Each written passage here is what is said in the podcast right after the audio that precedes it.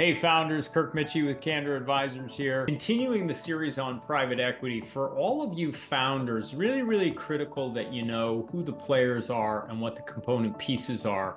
Not because you're seeking to become a deal professional. In all likelihood, if you do this right, you're only going to participate in one merger and acquisition or M&A transaction in your entire life, and that's to sell your company for a great value and endow the rest of your life net of inflation taxes and expenses so that you'll never run out of money and live well or you're going to fund your next adventure with those proceeds. And you may not ever do another deal. But the important thing to understand here is that among private equity firms, we talked before about the difference between a private equity firm that has funds and has already raised the capital an independent sponsor, what might be experienced private equity players who still have to raise money deal by deal. So there's potential due diligence issues and potential closing risks there. Or a search fund, an executive who may or may not have experience but wants to buy just one company and they've got either some professional investor backing or friends and family that are going to back them where also you're going to deal with someone who's maybe not experienced in doing a merger and acquisition transaction and might also have some closing risk and some due diligence challenges.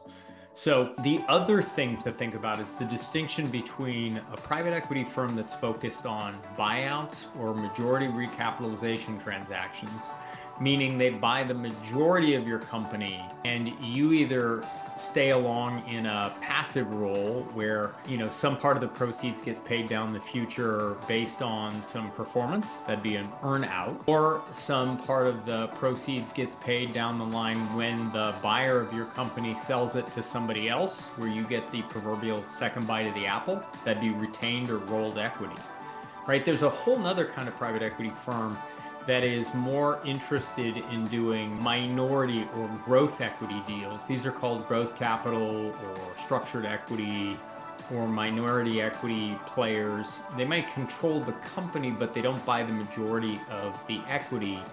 You then roll your equity or retain some equity, probably stay involved in the business, and the two of you work together toward that, your second bite of the apple and their eventual sale of the company. The distinction here is this they they will likely be a fund or an independent sponsor or a search fund also, but the distinction is that they're not buying the majority of the company. They're coming in at a lower valuation and they're getting more of the upside. So with them, it's a trickier transaction than, say, with the buyout firm, where you're getting the bulk of the proceeds either at closing or shortly thereafter. And so you're getting probably a higher valuation or certainly the kind of valuation that matters enough that uh, you want to make sure that you get every last dollar.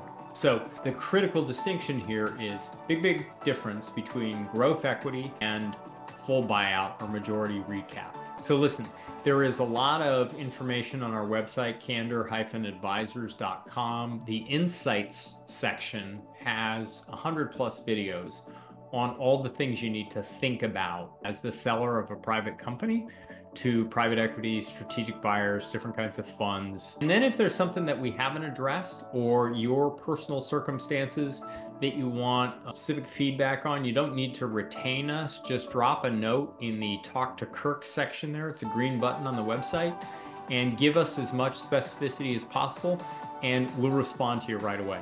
Promise. Have a fantastic week.